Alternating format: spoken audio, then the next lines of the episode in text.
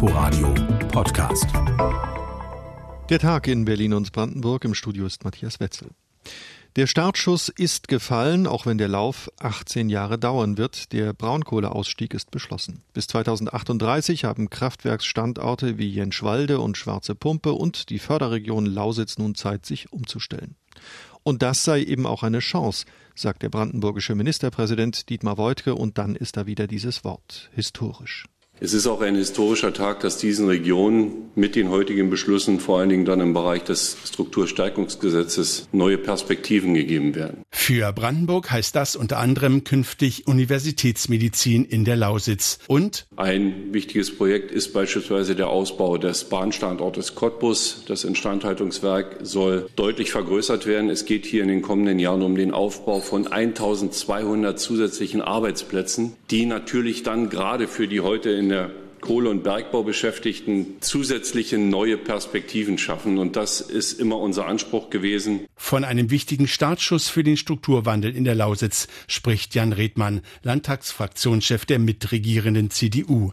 Wichtig seien strategische Investitionen, die Arbeitsplätze sichern. Wir haben jetzt eine ganze Menge Geld zur Verfügung und einige wenige Jahre Zeit, um in der Lausitz wirklich was auf die Beine zu stellen. Dafür müssen wir jetzt schnell die Voraussetzungen schaffen, nämlich vor allen Dingen Infrastruktur, Verkehrsanbindung, auch Gewerbeflächen.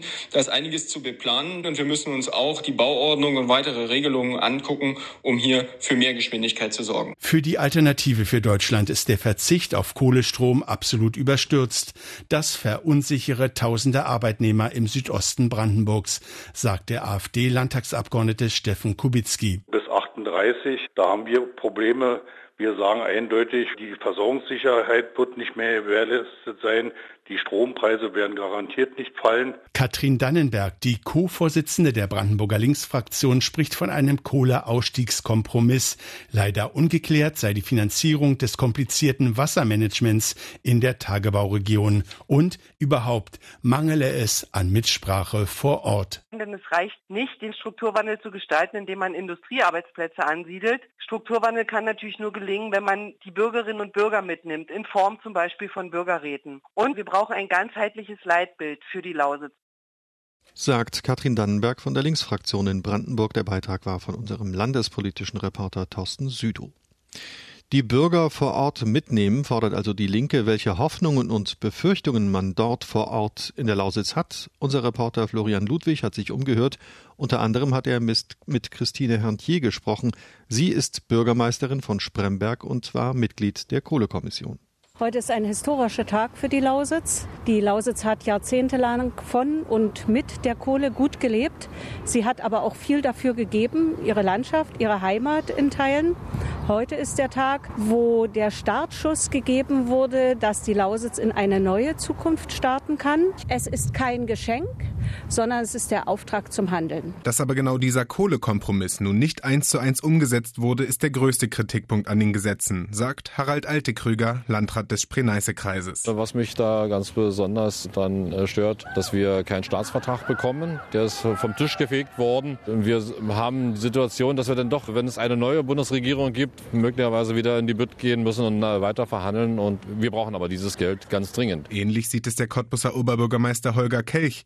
Die Verwaltung hat ihre Hausaufgaben gemacht, für die Bewältigung des Strukturwandels eigens neue Stellen geschaffen.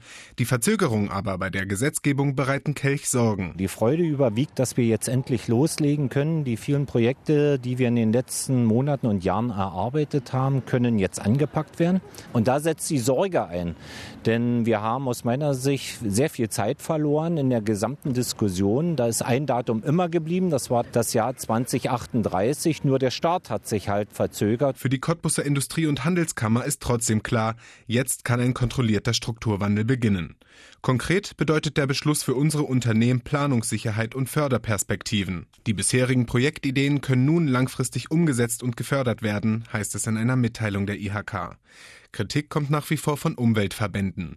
Greenpeace hatte während der Entscheidung auf dem Dach des Reichstags protestiert und auch die Grünen im Bundestag haben dem Kohleausstiegsgesetz nicht zugestimmt. Zu weit entfernt sei man von dem Kompromiss der Kohlekommission, so Annalena Baerbock während der Sitzung. Und dann sind da natürlich noch die Kohlekumpel in der Lausitz, die vom Kohleausstieg wohl mehr als alle anderen betroffen sind.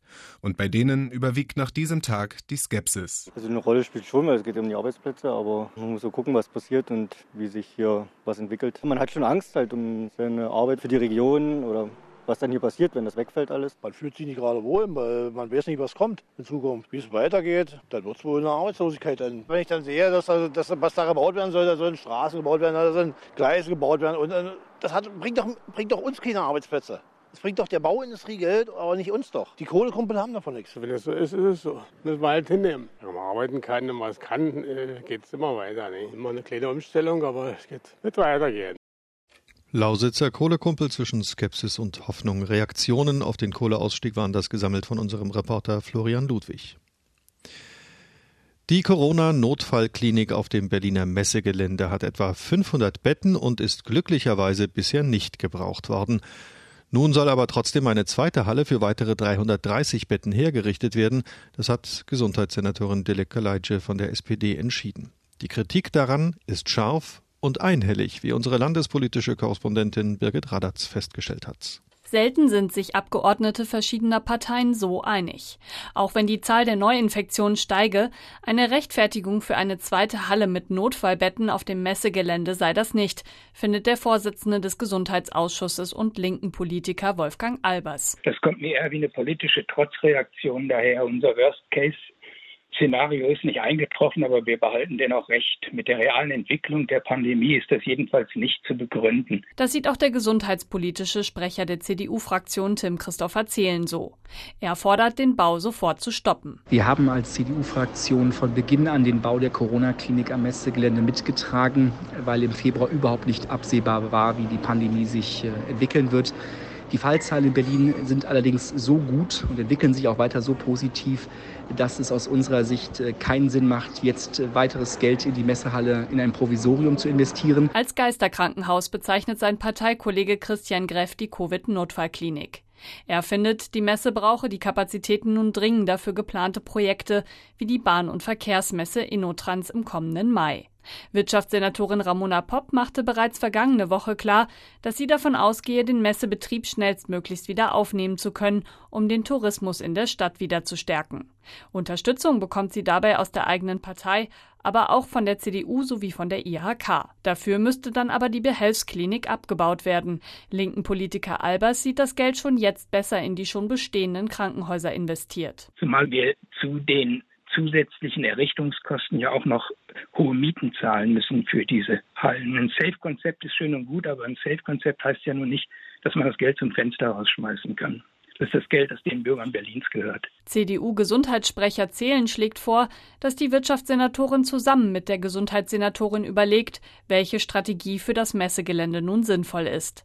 Projektleiter Albrecht Brömme geht jedenfalls davon aus, kommende Woche mit der Sanierung der zweiten Halle anfangen zu können. Allein die Kernsanierung werde ihm zufolge mindestens sechs bis sieben Wochen dauern. Birgit Radatz mit Reaktionen auf die weiteren Notfallklinikpläne fürs Messegelände in Berlin. Die Hilfen für Corona gebeutelte Unternehmen sollten schnell ausgezahlt werden. Dennoch hätte die Investitionsbank Berlin bei der Vergabe etwas genauer hinsehen sollen. Denn durch den laxen Umgang mit den Anträgen war es auch leicht zu betrügen. Das haben vergangene Woche Recherchen des ARD-Magazins Kontraste und der RBB Abendschau gezeigt. Wie leicht das war, zeigt der erste Prozess in der Sache vor dem Amtsgericht Tiergarten. Angeklagt ein 31-jähriger Mann, der über 30.000 Euro Soforthilfe zu Unrecht bekommen haben soll. RBB-Gerichtsreporter Ulf Morling mit den Details. Nach einer Verdachtsmeldung seiner Bank und Ermittlungen der Berliner Staatsanwaltschaft war der 31-Jährige Ende April in Untersuchungshaft gekommen. Zuvor hat er immer wieder seit Ende März für sechs angeblich Corona-bedingt notleidende Firmen Soforthilfen für über 80.000 Euro beantragt. Von den sechs Firmen existierten fünf überhaupt nicht und die sechste war nicht Corona-bedingt fast am Ende, so die Ermittler. In seinem Geständnis berichtet der Angeklagte, mit seiner Frau eine Gebäudereinigungsfirma zu betreiben, die das Paar Paar und deren vier Kinder ernähre.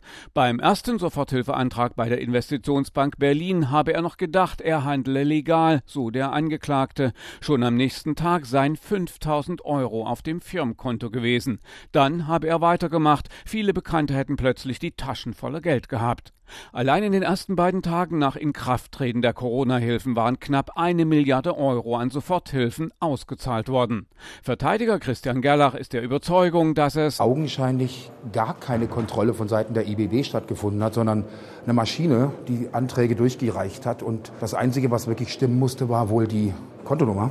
Und dann wurde angewiesen. Also das muss jetzt alles nochmal geprüft werden ob dem tatsächlich so ist. Und deswegen wird es einen Fortsetzungstermin geben, wo ein namhafter Repräsentant der IBB aussagen wird. Inzwischen zahlte der Angeklagte den Schaden von über 30.000 Euro zurück. Am Ende des ersten Verhandlungstages wird er von der Untersuchungshaft verschont und darf zu seiner Familie nach Hause. Freitag in zwei Wochen kommt ein Sachbearbeiter der Investitionsbank Berlin als Zeuge und das Urteil soll gesprochen werden.